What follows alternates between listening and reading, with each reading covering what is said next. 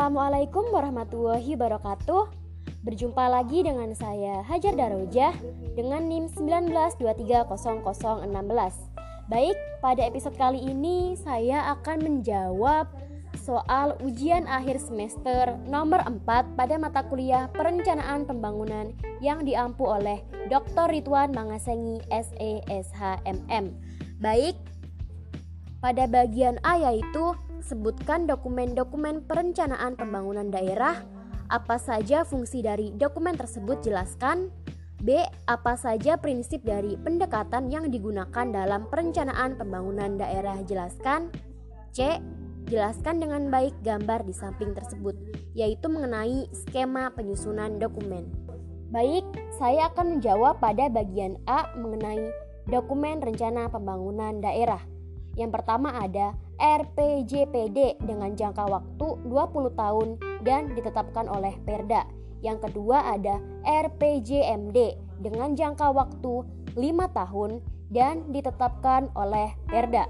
Yang ketiga, Renstra SKPD dengan jangka waktu 5 tahun dan ditetapkan oleh pengesahan KDH dan penetapan oleh SKPD. Yang keempat ada RKPD dengan jangka waktu satu tahun dan ditetapkan oleh Perkada. Dan yang terakhir ada Renja SKPD dengan jangka waktu satu tahun dan ditetapkan oleh pengesahan KDH dan penetapan oleh Kepala SKPD. Selanjutnya ada fungsi tiap dokumen rencana pembangunan daerah. Nah, yang pertama yaitu ada RPJP yang berfungsi sebagai yang pertama roadmap yaitu peta arah pembangunan daerah selama 20 tahun ke depan. Yang kedua, pedoman bagi penyusunan RPJMD. Yang ketiga sebagai acuan penyusunan visi dan misi calon kepala daerah. Yang keempat, sebagai instrumen bagi mewujudkan pembangunan berkelanjutan dalam jangka 20 tahun. Dan yang terakhir sebagai instrumen untuk meningkatkan keunggulan utama daerah atau core kompetensi. Nah, yang kedua yaitu ada RPJM yang berfungsi sebagai yang pertama, pedoman pembangunan daerah selama lima tahun, yang kedua, pedoman penyusunan rencana kerja tahunan atau RKPD, yang ketiga sebagai alat atau instrumen pengendalian bagi satuan pengawas internal atau SPI dan Bapeda. Nah, nomor empat yaitu ada instrumen mengukur tingkat pencapaian kinerja kepala SKPD dan terakhir pedoman evaluasi penyelenggaraan Pemda sebagaimana amanat PP nomor 6 tahun 2008. Dan yang terakhir ada RKP yang berfungsi sebagai yang pertama instrumen untuk mengoperasionalkan RPJMD kemudian acuan penyusunan rencana kerja SKPD, dan yang terakhir sebagai pedoman dalam penyusunan KUA dan PPAS. Kemudian pada bagian B, prinsip dan pendekatan perencanaan pembangunan daerah, pasal 3, 6, dan 11. Yang pertama, prinsip perencanaan pembangunan daerah meliputi satu kesatuan dalam sistem perencanaan pembangunan nasional yang dilakukan bersama pemangku kepentingan sesuai dengan peran dan kewenangan. Kemudian, mengintegrasikan RT, RW dengan rencana pembangunan yang dilaksanakan berdasarkan kondisi, potensi, serta dinamika daerah, nasional, dan global. Pendekatan perencanaan pembangunan daerah meliputi yang pertama politik, yaitu penjabaran dari agenda-agenda pembangunan yang ditawarkan KDH terpilih. Yang kedua, teknokratik, yaitu menggunakan metode dan kerangka pikir ilmiah. Yang ketiga, partisipatif yang melibatkan semua pemangku kepentingan dan top down dan bottom up yang diselaraskan melalui musyawarah nasional, provinsi, kabupaten atau kota, kecamatan, dan desa. Selanjutnya yaitu pendekatan penyusunan program, kegiatan, dan penganggaran. Yang pertama, berdasarkan prestasi kerja. Yang kedua, kerangka pengeluaran jangka menengah. Yang ketiga, perencanaan penganggaran terpadu. Yang keempat, indikatif dan perakiraan maju. Yang kelima, mengacu pada SPM sesuai dengan kondisi nyata dan kebutuhan masyarakat dan urusan wajib serta urusan pilihan yang menjadi tanggung jawab SKPD.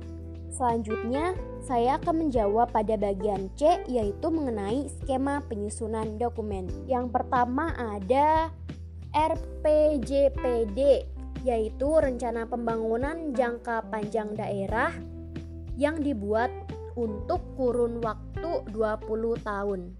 Selanjutnya, rencana pembangunan jangka panjang nasional yaitu dokumen perencanaan untuk periode 20 tahun. Selanjutnya yaitu rencana pembangunan jangka menengah satuan kerja perangkat daerah yang selanjutnya disebut Renstra SKPD adalah dokumen perencanaan satuan kerja perangkat daerah untuk periode 5 tahun yang berpedoman kepada Renja SKPD yang merupakan dokumen rencana kerja dengan waktu satu tahun yang disusun oleh SKPD sesuai tugas dan fungsinya guna mengoperasionalkan rencana strategis atau Orenstra SKPD untuk tahun rencana yang dimaksud. Nah, di bawah RPJPD ini ada RPJMD dalam jangka waktu lima tahun dan di bawahnya yaitu ada RKPD dengan jangka waktu satu tahun. Kemudian RPJPN atau Rencana Pembangunan Jangka Panjang Nasional di bawahnya yaitu ada RPJMN dan ada RKP. RPJMN ini dalam waktu kurun selama lima tahun dan RKP yaitu dalam jangka waktu satu tahun. Nah, hal ini mengacu kepada dokumen rencana tersebut yaitu rencana strategis kementerian atau lembaga yang disingkat dengan Renstra KL yang memuat visi, misi, tujuan, strategi, kebijakan, serta program dan kegiatan kementerian atau lembaga untuk melaksanakan tugas dan fungsinya serta berpedoman pada RPJMN yang mengacu pada perencanaan kegiatan tahunan oleh kementerian atau lembaga dituangkan dalam dokumen perencanaan rencana kerja kementerian atau lembaga atau disingkat dengan Renja K atau L. Nah, selanjutnya rencana pembangunan ini akan melalui kebijakan umum APBD yang pada dasarnya adalah sasaran dan kebijakan daerah dalam satu tahun anggaran yang menjadi petunjuk dan ketentuan umum yang disepakati sebagai pedoman penyusunan RAPBD. Kemudian akan melalui PPAS atau prioritas dan plafon anggaran sementara yang akan dibahas bersama DPR.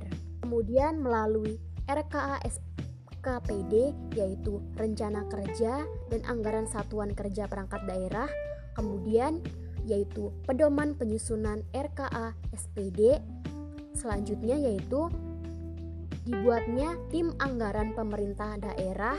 Dan yang terakhir adalah Raperda APBD yaitu sosialisasi rancangan peraturan daerah tentang APBD.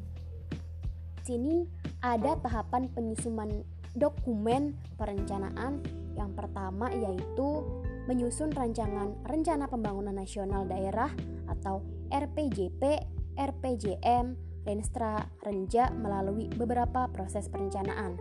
Nah, tahap kedua yaitu RPJP nasional atau Undang-Undang dan RPJP daerah Perda, kemudian RPJM dengan peraturan presiden atau kepala daerah dan RKP atau RKPD dengan peraturan presiden atau kepala daerah dan tahap ketiga yaitu tahap pengendalian pelaksanaan rencana yaitu melakukan pengendalian terhadap pelaksanaan rencana tersebut dan yang terakhir tahap evaluasi kinerja yaitu melakukan evaluasi pada pelaksanaan rencana pada periode tertentu dan di akhir periode.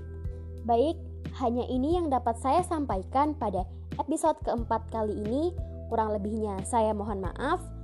Wassalamualaikum warahmatullahi wabarakatuh. Terima kasih dan sampai jumpa di podcast selanjutnya.